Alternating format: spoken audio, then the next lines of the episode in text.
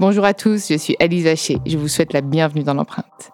Nous allons essayer de comprendre ensemble comment les marques d'aujourd'hui s'engagent tout non pour notre planète. Chaque semaine, je reçois donc des start des PDG de grands groupes ou encore des directeurs de la RSE qui m'expliquent comment leur entreprise s'engage pour porter une révolution de l'impact sur notre planète.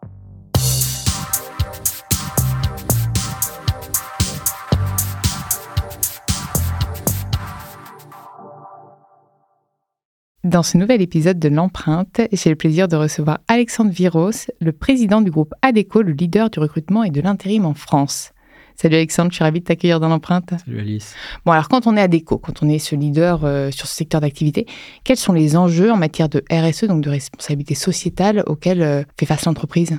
Alors déjà, je, je, vais te rappeler un peu euh, ce que c'est qu'ADECO, ah bah, en tout cas en France en France parce que c'est une société qui est, qui est basée à Zurich, hein, qui est présente dans 60 pays. Ah, donc c'est pas une société française? Non, c'est né euh, en France de la fusion de deux sociétés, une qui s'appelait ECO, l'autre qui s'appelait Adia. Elles se sont réunies, c'est devenu Adeco, basé en Suisse. C'est une société qui est basée dans 60 pays. Mais la France fait 25% du, du, chiffre d'affaires du groupe Adeco, c'est le plus grand pays.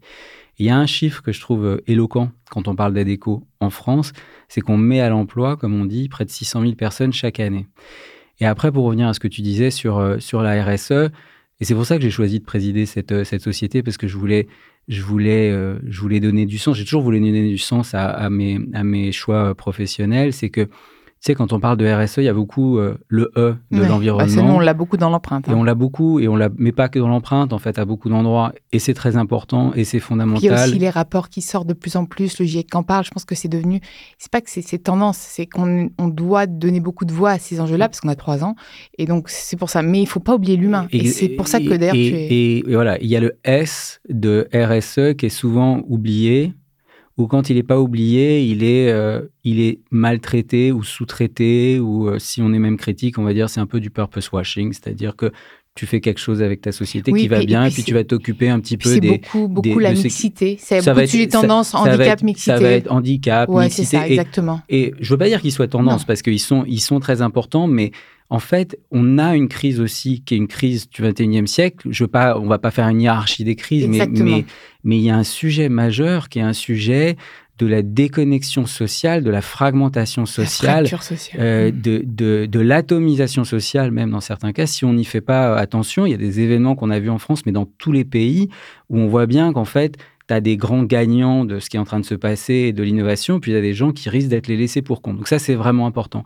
Et quelque part, le groupe ADECO, de par son action, qui est une action et de mise à l'emploi, mais aussi, et ça on ne le sait pas, de formation. Tu vois, on investit 140 millions d'euros en formation. Moi, je ne savais pas. C'est même pas du coup des formations d'entreprise, c'est des formations one-to-one. Ça veut dire que n'importe qui peut euh, N'importe qui peut aller voir en fait euh, quelqu'un, son, son, chargé de recrutement en agence pour se former. Mais c'est très important la formation quand tu parles, juste si on revient sur le sujet social, sur le sujet social et sur, sur là où on voulait un peu euh, aller. C'est-à-dire qu'il y a des gens qui se forment tout au long de leur vie il y a des gens pour qui la formation technologique, c'est un truc génial et c'est super excitant. Et ces gens-là vont être à, certains, à certaines positions dans les entreprises qui font qu'en plus, ils vont s'enrichir et créer du patrimoine parce que pour le coup, en fait, ils seront euh, proches de, de, ce qui va bien. Puis, il, y en a même d'autres un peu autodidactes qui peuvent aller se former tout seuls euh, sur les. Et après, il y a quand même beaucoup de gens qui font euh, tourner la machine, qui sont mmh. essentiels et qu'il ne faut, pas, qu'il faut pas abandonner. Et là, il faut qu'il y ait un effort majeur de formation, en particulier en France, qui est en fait pas un très bon élève de la formation tout, le, long de la vie, en réalité, et en particulier Pourtant, on les ouvriers. reçoit les rappels euh, qui nous restent d'un quota de formation. On les, on les, reçoit récemment au travers du CPF, mais ah si tu compares à l'Allemagne, si tu compares à la Suisse, où c'est des pays où en fait le fait de former tes, tes salariés, tes employés, tes ouvriers, c'est vraiment une seconde nature de, de l'entreprise, en fait, on est encore en retard. On est encore en retard. Et si tu formes pas tout au long de la vie, là où c'est terrible, c'est que tu as, je vais dire quelque chose de terrible, c'est que tu as un peu une obsolescence programmée des ouvriers. Et ça, c'est et ça, et ça, c'est de l'irresponsabilité sociale totale. Et quand tu parles de RSE, la vraie responsabilité, c'est de donner la possibilité à des gens qui peuvent être, qui, qui, qui, peuvent subir ces grands mouvements, leur donner, les mettre dans une situation en fait où ils vont subir leur trajectoire professionnelle plutôt que d'agir dessus. Et donc, pour revenir à, à ce qu'est mon métier, évidemment, on trouve de l'emploi. Moi, je rappelle que 25% des intérimaires au bout d'un an passe en CDI. Donc, si tu veux, c'est pas un ah, et CDI en plus. C'est pas anti-CDI. il y avait une crise un peu de CDI. Hein. Alors, il y a plus de demandes de CDI en ce moment, mais en plus, si tu veux, l'intérimaire, c'est une... l'intérim est une porte d'entrée vers l'emploi. On ne les oppose pas. De toute façon, ta trajectoire professionnelle, elle va être, elle va être mobile, elle va bouger. Donc, il y a ça. On inclut, on fait rentrer sur le marché du travail. Mais une fois que tu es dans le marché du travail, eh ben là, il faut que tu formes à des métiers de demain. Pourquoi? Parce que, en fait, aujourd'hui, on sait qu'une compétence, une compétence même technique, elle est souvent obsolète maintenant au bout de deux ans. Et pas que pour les métiers de la tech, du numérique, mais y compris pour les métiers des chaînes de production, des sites logistiques et autres. Et ça, c'est pas complètement intuitif quand on s'y intéresse pas, parce que les métiers changent. Par exemple, si tu es sur un site de production, si tu es cariste, si tu es sur un site logistique, avant, il y a quelques années, c'était vraiment un travail extrêmement manuel. Aujourd'hui, il faut piloter, piloter des engins soi-même et demain, il faut les télépiloter avec, euh, avec un iPad ou autre. En fait, il faut, inclure de la tech et du digital et aussi de la RSE, enfin, bah, il faut des inclure, compétences. Il faut, inclure, euh, il faut inclure plusieurs choses. C'est-à-dire, il faut inclure un de la prospective en disant bah, comment le métier va changer. Et ça, c'est vraiment important parce que sinon, on est toujours pieds. Comment ça? Bah, déjà, tu essayes d'être en proximité forte avec les entreprises. Mmh. Déjà, tu essayes de co-construire des. Euh, enfin, de j'aime pas tellement ce mot d'ailleurs, mais de construire collectivement ou avec euh, les parties prenantes euh, des parcours. Tu essayes aussi d'avoir en permanence une évaluation des compétences des, différentes, euh, des différents euh, travailleurs que tu as, mettons, sur un site industriel. Et quand je dis compétences, et ça c'est important parce que c'est pas, j'adore mon pays, mais c'est pas hyper français, c'est-à-dire il faut que, il faut que tu analyses les compétences qu'on appelle hard skills, c'est-à-dire euh, bon, les, savoirs durs, et les soft skills. Et les soft skills sont un peu parfois abandonnés en France. Et c'est extrêmement aussi important de pouvoir te focaliser sur les savoir-être, les comportements, parce que ça, tu peux le transférer. Et ce qui est génial quand tu le fais bien et que tu l'identifies, c'est que ça, c'est à toi, si tu veux, c'est ton patrimoine. C'est c'est on peut pas t'enlever ton savoir-être. Si tu as un goût de la communication ou un goût du travail bien fait ou un goût du détail, on ne te l'enlèvera pas et ça va pouvoir euh, rapidement ou facilement se translater, mettons, d'une chaîne de production et pourquoi pas demain un métier de technicien en fibre optique. Et c'est tout ça, Alice, qu'il faut arriver à penser en se disant comment est-ce que je recompose en fait un patrimoine de compétences pour des gens en plus, encore une fois, qui, dans la hiérarchie de l'entreprise, sont pas forcément ceux qu'on a le plus formés ou qui sont pas forcément ceux qui sont arrivés avec le plus gros bagage de diplôme. Et là aussi, c'est un changement, pardon, un changement d'état d'esprit parce que notre pays, société du diplôme, va devoir euh, changer et devenir un peu une société de la compétence. Et l'équivalence qu'on fait entre compétence et diplôme, je suis pas contre les diplômes, mais ça suffit pas. C'est-à-dire que c'est pas parce que tu as un diplôme que tu es compétent, d'accord? Et quand tu es compétent, tu n'as pas nécessairement besoin d'avoir ça validé par un diplôme. Et ça, il va falloir qu'on change parce que dans une société qui bouge très très très très vite, si on change pas comme ça, on va prendre du retard et on va avoir des laissés pour compte. Donc coucou l'éducation nationale, on leur fait un petit coucou. Euh... non, mais, c'est vrai qu'on a, même si ça évolue, hein, ça a quand même pas mal évolué ces, dernières années, mais encore une fois, oui, c'est un, un, peu euh, opposé. Là, coucou euh, l'enseignement professionnel. Oui, l'enseignement professionnel, oui, je suis d'accord. En fait, coucou les, stéréotypes, les, les mm. cases, etc. Et en fait, aujourd'hui, tout le monde peut se former à différents métiers, j'ai l'impression tout le monde peut euh, se former. On, peut espérer, moi demain, je peux me reconvertir en fait. Ah, je pense que tout le monde peut se reconvertir. En fait, je pense que ce qui est important, il faut être ouvert. Il faut être ouvert soi-même. Je pense qu'il faut avoir des dispositifs qui t'accompagnent. Et tu me parlais des métiers, euh, des métiers d'hier et des métiers de demain. Et euh, si des auditeurs nous écoutent et se, demandent si leurs métiers vont disparaître, c'est quoi, selon toi, les métiers de demain En fait, des métiers qu'il va falloir pas créer, mais sur lesquels il va falloir se positionner? Tu sais, je, je, je, vais. Bah alors, d'abord, euh, je suis pas un gourou parce que en fait, c'est compliqué et puis on ne sait jamais en fait dans quelle dans quelle direction euh, ça va aller, il faut être très prudent parce que je pense que si on avait eu la discussion en 2000, eh ben, on serait très surpris de voir ce qui se passe euh, aujourd'hui. Enfin, on aurait pensé qu'à un truc plein de tech. Je pense qu'on n'aurait pas pensé d'autant de compétences justement en matière de développement durable. Non, mais par exemple, ou même si tu prends les technologies, tu dis est-ce que tu penserais que vraiment toute ta vie euh, personnelle et administrative tiendrait sur un téléphone, tu vois? Enfin, donc c'est toutes ces choses-là. Donc ça, je pense qu'il faut être prudent. Juste peut-être, euh, comme on dit, un caveat, une prudence, c'est-à-dire que il y a les métiers qui vont disparaître, il y a les métiers qui vont s'inventer, puis je pense qu'il y a des métiers qui vont continuer d'exister, mais qui vont être faits très différemment. Et ça, euh, c'est un peu, euh, parfois c'est un peu le point aveugle en fait euh, de, de, ces choses-là. Et donc ça, je pense qu'il y a, il faut pas le perdre de vue. C'est-à-dire que tu vois, tout à l'heure, je prenais des métiers comme cariste, j'expliquais des métiers, il y a des métiers sur les chaînes de production. Même l'agriculture, hein, l'agriculture. Tous ces métiers vont continuer d'exister. Mais ils vont devoir exister euh, différemment. Je pense que journaliste, aujourd'hui, n'a rien à voir avec ce que c'était il y a 20 ans, et sans doute que dans 20 ans, plus même. ça voudra dire autre chose. Bah, le support n'est plus le même. Donc, c'est plus tous les mêmes compétences au code maintenant. donc, donc, tous ces, toutes ces choses-là euh, vont, euh, vont changer. Alors après, ça dépend un peu à quelle échelle de temps on se situe. Je pense qu'il va y avoir beaucoup de métiers évidemment sur euh, les filières vertes, que ce soit, alors ça peut être l'agriculture où il y a des choses euh, à inventer, mais ça va être les métiers de la rénovation thermique parce qu'il y a des ah besoins extrêmement importants. il y a tech, il y a beaucoup de, de, tech à mettre dans tous les métiers justement pour anticiper le dérèglement climatique, même en agriculture, pour, pour euh, revoir, pour, pour, savoir quand arroser les sols, pour pas avoir des pertes d'eau. Pareil pour la rénovation énergétique, il y a plein d'ingénieurs sur tout, tout, ce qui est renouvelable aussi. En fait, il y a beaucoup, beaucoup de ces nouveaux métiers, mais il y a aussi beaucoup de métiers du numérique euh, global hein, quand on voit les NFT, les IoT, euh, etc. Tu as, les métiers, je dirais, pure tech, qui sont les métiers euh, qui vont porter, qui vont être la locomotive de l'innovation.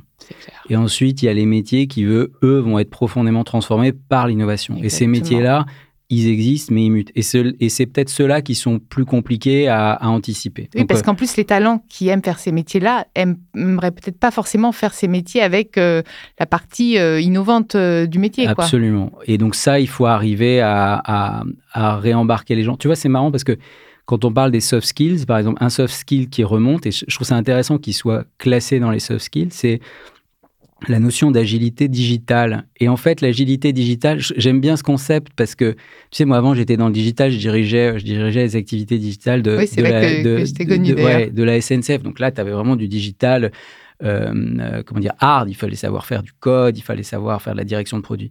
Mais après, quand tu parles d'agilité digitale, pour des métiers qui ne sont pas nativement euh, digitaux, qu'est-ce que tu veux dire? Tu veux dire simplement qu'en fait, vous avez, quand vous êtes sur une chaîne, encore une fois, la chaîne de production sur un site où vous êtes ouvrier, en fait, vous avez une appétence dans votre vie quotidienne à travailler avec des outils digitaux, ne serait-ce que parce que vous avez votre téléphone, vous avez, c'est dans votre vie, etc. Au quotidien, en fait. Au quotidien. En fait, on est en marge, on est même exclu aujourd'hui si on n'a pas ces compétences. On est exclu. Mais pour autant, il y a des gens qui ont accès à ces outils-là. Et donc, en fait, en mentionnant ça, en disant, mais en fait, vous savez le faire, donc arrêtez de penser que le digital, c'est que du dev et du code, mais en fait, vous l'avez en vous et vous savez l'utiliser, et eh bien ça, ça nous permet de réorienter et j'insiste sur le fait de réorienter, ça nous permet de réorienter des talents vers des métiers qui ne sont pas les métiers typiquement du digital, mais qui vont dire, en fait, ces métiers-là, on va les réadapter en fonction de ce qui se passe avec le digital. De par mon métier, il y a vraiment ces 600 000, euh, au total, à hein, l'intérim, c'est 2,4 millions personnes concernées, mais prenons ceux d'ADECO, c'est 600 000, 600 000 personnes qui sont vraiment dans le tissu productif français euh, et, encore une fois, qui peuvent pas être les laissés pour compte des grandes transformations. Et trop longtemps, ils l'ont été. Et trop longtemps, ils ont été mal formés. Et trop longtemps, on ne les a pas pris au sérieux. C'est pour ça que nous, on veut vraiment avoir des initiatives. Et moi, je veux vraiment qu'on pousse ça. Des initiatives en matière de formation. C'est-à-dire de plus en plus, on trouve des jobs et on trouve des bons jobs mais on forme massivement, on invente des nouveaux véhicules. Et vous les euh, suivez d'ailleurs? Et on les suit. Ah, on, a, on, a un truc, on, a, on a un dispositif en plus de l'intérim qui s'appelle le CDI intérimaire. Je ne veux pas être compliqué. Non, non, mais, ça, ça c'est assez. Au moins, on voit qu'il y a un truc indéterminé. Donc là, voilà, c'est le CDI. C'est le, donc le CDI intérimaire, c'est quoi? C'est nous, on embauche quelqu'un en CDI mais on va le déléguer, c'est comme ça qu'on dit. Comme les boîtes de conseil. Comme exactement, c'est la métaphore que je prends pour que les gens et ça pourquoi c'est génial? Parce que ça veut dire que, un, le CDI, c'est quand même le socle du droit français en France. Ça qui Donc, les personnes ont plus de facilité pour du crédit immobilier, ont cinq fois plus accès à la formation et ont beaucoup plus d'expérience professionnelle. Donc, par exemple, si tu es en CDI, I, CDI, euh, CDI intérimaire, que moi j'ai réappelé CDI apprenant, en fait, tu peux travailler dans le BTP, être chauffeur poids lourd et au même temps avoir appris à faire euh, à être technicien en fibre optique. Donc tu deviens une espèce de champion du monde de l'employabilité parce que tu es polycompétent. Nous, on forme, tu apprends tout le temps. Donc tu es toujours en activité et là, tu recrées vraiment de l'employabilité intéressante dans un monde qui va être de plus en plus mouvant. Moi, j'ai un exemple que j'adore. C'était un jeune homme que je vois à Lille, tu vois, qui a 20 ans. Il commence avec nous intérimaire. Ça se passe super bien. Il est livreur. Et comme il marche bien et qu'on trouve qu'il a beaucoup de potentiel, on lui dit Est-ce que vous voulez devenir CDI apprenant? Il dit bah, C'est quoi? Donc, on lui explique à peu près ce que je viens de dire. Il dit Mais c'est formidable. Quels sont les métiers qui, qui, qui, qui vous intéresseraient? Il nous répond c'est marrant, vraiment, chauffeur poids lourd, technicien fibre optique, et il voulait euh, commencer à avoir du B et, euh, BTP. Non mais c'est génial. Et donc, du coup, tu as créé, as créé beaucoup de compétences. Donc ça, ça fait partie des choses qui sont, euh, qui sont de notre responsabilité, qui sont importantes. Et c'est pour ça, et tu vois bien, au cœur de tout ça, tu as la formation pour créer beaucoup de compétences et de la compétence qui peut durer tout au long de la vie. En fait, tu crois au métier passion aussi finalement. Je crois aussi au métier passion. Je crois aussi que c'est important. Euh, c'est pour ça que dans la formation, tu sais, il faut aussi, on dit apprendre à apprendre. Il faut le dire sans, faut le dire avec beaucoup de respect. C'est-à-dire que ça veut vraiment dire, en fait, fait apprendre à apprendre, c'est aussi apprendre soi-même ce qu'on aime. Tu, euh, Faire de l'introspection, en fait, finalement, ça passe par là aussi. Et, hein. et, et, encore une fois, si tu veux, les cadres ont des bilans de compétences et autres, mais comment tu fais pour, pour comment tu fais pour que ce soit pas un produit de luxe tu vois? Comment tu pour pour ceux pour qui tout va bien? Comment redonner aussi euh, du sexy à l'apprentissage? Parce que finalement, on était un peu obligé d'apprendre à l'école et finalement, tout ce qui est un peu obligatoire, on a un petit peu la flemme globalement. Alors que là, c'est presque une opportunité de se dire, ouais, j'ai le droit d'apprendre. Et en plus d'être encadré. Et moi, ce que je trouve génial avec ce CDI, c'est qu'il y a un côté sécurité. Il y a quand même beaucoup de personnes qui ont peur euh, qui ont peur d'être au chômage. C'est toujours des, des, mots qui font peur. Euh. Là, il y a ce dispositif. Nous, on en a euh, aujourd'hui pratiquement 20 000 qui sont en CDI apprenants, donc c'est beaucoup de gens. Et donc, tu, tu les sélectionnes, vous les sélectionnez On les sélectionne. Donc, généralement, si tu veux, le parcours, c'est dire que tu es venu. enfin, le, le, le, candidat, on, l'appelle, on appelle comme ça les, les intérimaires. Il est rentré par l'intérim. Et ensuite, il passe en CDI CDI A, CDI apprenant. Et là, effectivement, euh, il a beaucoup plus de sécurité euh, qui lui permet d'avoir accès, comme je le disais, à beaucoup plus d'apprentissage et beaucoup plus de patrimoine. Et après, il peut vous quitter ou pas? Il peut nous quitter parce qu'il appartient qu'à lui-même. Alors nous, c'est pas c'est pas idéal, mais c'est mais... ça fait partie de la vie. En même temps, ce serait un peu votre pépite, votre licorne, bah, de se dire bah tiens, il devient PDG d'un grand groupe. Mais ça peut ça peut il nous oui, il tu sais, il peut nous quitter, mais c'est pas encore une fois.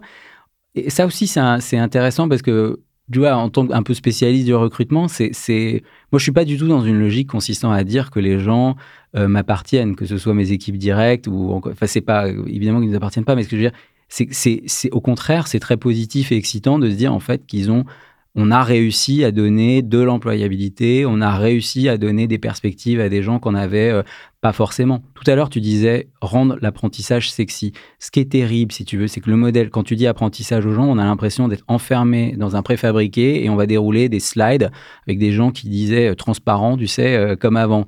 Et là, tu changes complètement de perspective. Mm. Tu sais, il y a un truc qui est pas mal, moi j'y crois beaucoup, mais ça, ça, ça, doit prendre plus que ça n'a pris. C'est ce qu'on appelle la VAE, la validation des acquis de l'expérience. C'est dire qu'en fait, tu sais, c'est toute cette logique, c'est sortir de la société du diplôme. Donc c'est toute cette logique consistant à dire, en fait, en faisant des choses dans ta vie professionnelle, tu as acquis des compétences et ces compétences, eh ben, à un moment donné, c'est ça qui peut être diplômant plutôt que de simplement toujours te dire, te renvoyer à l'école. C'est terrible de dire à quelqu'un qui a bossé 10 ou 15 ou 20 ans, ouais, ok, tout ça c'est bien ce que tu as fait, mais retourne à l'école pour qu'on soit bien sûr que tu sais faire ce que tu fais déjà. Pour ceux qui n'avaient pas trop l'école. Et hein. c'est terrible. Mhm. Et c'est terrible. Et ça, ça, ça fige la société. Donc il y a ces choses-là. Il y a une autre chose qu'on fait beaucoup, tu vois, on parlait un petit peu de tous les parcours euh, dans, autour de l'emploi. Encore une fois, pour, pour les gens qui n'ont pas forcément euh, toutes les cartes au, au démarrage. Donc je t'ai dit, on remet à l'emploi. Il y a 40% des intérimaires qui ont moins de 26 ans, donc c'est vraiment le tremplin. On fait beaucoup de formations, CDI apprenants, et ensuite ils peuvent partir en CDI. Et ces exemples-là, ils existent. Et puis après, il y a tous les gens très éloignés de l'emploi. Et il y en a encore beaucoup en France. Tu vois, on dit le taux de chômage, il baisse.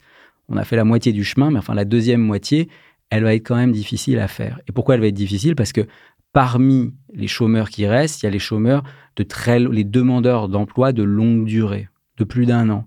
Et là, tu as des profils qui peuvent être, euh, comment dire, parfois cassés par la vie ou qui ont eu euh, euh, un parcours très heurté au départ. Et donc, nous, on a une activité importante. Je crois que ça, tu vois, quand on dit remettre le S dans RSE, c'est fondamental, il faut le faire pour, pour de vrai, tu vas voir, tout est cohérent. Nous, on fait ce qu'on appelle de l'intérim d'inclusion, c'est-à-dire utiliser ce qu'il y a autour de l'intérim. L'intérim, je rappelle, il est assez protecteur en réalité parce que tu as, as, des avantages, tu as le ticket resto, tu as des assurances mutuelles, etc. Et donc, en fait, on fait rentrer via l'intérim des gens très éloignés de l'emploi. Donc, ça veut dire les gens des quartiers prioritaires de la ville, des gens qui souffrent de handicap.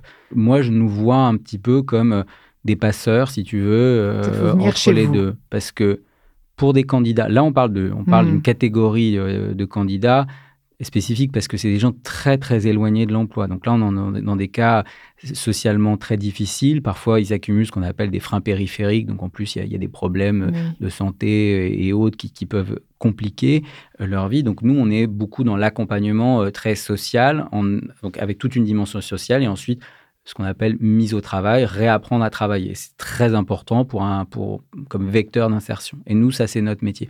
Puis de l'autre côté, ben, tu as les recruteurs, nos, entreprises clientes. Et là aussi, nous, on a un travail de pédagogie à faire, et c'est notre métier aussi d'être crédible dans cette pédagogie, hein, parce que nous, nos affaires ne marchent que si finalement les clients sont contents des candidats qu'on leur a trouvés, mais que si les candidats sont contents des jobs qu'ils ont réussi à avoir. Donc sinon, si tout le monde est mécontent, on aura échoué. Mais côté client, par exemple, nous, on doit, on se heurte parfois à des conservatismes. Alors, on se heurte à des gens qui disent, bah, en fait, ils veulent recruter des gens pour des métiers de demain, mais sur la base de ce qu'ils ont fait hier. Oui, mais comme ils n'existent pas parce qu'ils sont de demain, bah, ça ne marche pas. Donc, il faut qu'ils acceptent de recruter, qu'on recrute pour eux des gens différents et de nous faire confiance. Nous, on a lancé une, quelque et chose pas, qui est, et pas juste pour cocher la case handicap, non, femme, non, parce que tu vois, ça, non, ça, ça, arrive mais, aussi. Mais, là, là, je suis même au-delà de, ces hmm. chiffres-là. C'est simplement de ces, de ces catégories-là. Je suis au-delà de ces catégories-là. Je dis simplement, par exemple, pour des métiers, pour, pour tout un tas de métiers, nous maintenant, on fait du recrutement sans CV. Je veux qu'on recrute sans CV. En plus, c'est plus écolo s'il n'y a pas de papier. En plus, c'est plus écolo. alors parfois, il y a encore il y a un reste de Non, mais c'est bien parce qu'il n'y a pas non plus, tu sais, de l'histoire de cette photo-là qui discriminante de l'emploi du nom même. Enfin, le nom, mais ce que tu as fait avant. C'est-à-dire que, parce qu'encore une fois, je reviens sur les soft skills, c'est-à-dire que ce qui, est, ce qui est plus intéressant et ce sur quoi tu peux plus travailler, c'est ce sur quoi c'est ce que tu as en toi. Et donc recruter sans et c'est de l'humain. Et recruter sans CV, c'est pas les soft skills, c'est pas soft si tu veux en tant que tel, c'est il faut apprendre à les repérer, les travailler, tu peux même les cultiver, c'est un patrimoine, un patrimoine ça se travaille, tu peux faire fructifier ton patrimoine. En même temps, c'est l'ADN de, ressources humaines, c'est quand même l'ADN du, terme. Mais il faut mais, mais il faut pas l'avoir oublié entre temps parce que ressources humaines sont un peu devenues parfois administration du personnel. alors que te dire que finalement il y a de la ressource humaine et en chaque humain, il y a des ressources importantes et que ces ressources, elles lui appartiennent. C'est pour ça que je te dis, il faut bien comprendre ce que je veux dire en disant ils ne nous appartiennent pas, ils n'appartiennent qu'à eux-mêmes et nous, on peut être un révélateur. Parfois, je, je, dis ça comme ça, mais parfois, je dis on est un peu l'impresario de, des 600 000 intérimaires. C'est-à-dire, on les, on, les, on, les, on les repère et on les aide ensuite à se pour eux de se dire qu'ils sont un agent et nous, on a un impresario. Bah voilà. nous, on est, nous, nous, on est un peu leurs agents. On est un peu leurs agents. Donc, c'est important, mais de l'autre côté, du côté des clients, il faut qu'ils comprennent et il nous fasse confiance en disant mais c'est pas parce qu'il a fait le métier de serveur, c'est pas parce qu'il n'a pas déjà été sur une chaîne de production, c'est pas parce qu'il a déjà été sur un site de logistique qu'il peut pas faire tous ces métiers-là. Faites-nous confiance. Et généralement, c'est là que je mets de la formation entre les deux parce que la formation, c'est ce qui te fait passer euh, d'une rive à l'autre de l'emploi. Ça, c'est ça, c'est fondamental. Donc tu vois, si je prends un peu les ingrédients, c'est simplement apprendre à recruter sans CV, apprendre à faire de, l'inclusion, mettre beaucoup de formation pour faire en sorte que ça passe, euh, qu'on passe comme ça d'une rive à l'autre de l'emploi. Et c'est ça qui réunit un peu les conditions d'une société, bon, je te dis, beaucoup plus inclusive et où le chômage baissera. Un mot de la fin? J'ai passé un très bon moment avec toi, donc euh, je te remercie de m'avoir euh, invité. Et euh, Qu'est-ce que tu dirais aux auditeurs qui osent peut-être pas Il faut venir vous voir, j'imagine, chez Adeco. C'est c'est pas vous qui allez chercher sur le terrain. Ah si, alors ça veut dire si, si, pour les auditeurs qui veulent faire de, de l'intérim, on peut, ils peuvent nous voir, ils peuvent nous voir sur des chantiers, ils peuvent nous voir en agence, ils peuvent nous écrire directement. On a aussi nous-mêmes recrutons des recruteurs, donc pour tous ceux que ces sujets passionnent parce qu'ils sont passionnants, bah, n'hésitez pas à frapper à la porte. Merci beaucoup Alexandre. Merci. Merci à vous d'avoir écouté cet épisode. Vous pouvez retrouver tous les épisodes sur toutes les plateformes de podcast ainsi que chaque semaine sur thegood.fr. N'hésitez pas à liker, partager et commenter le podcast. À très vite.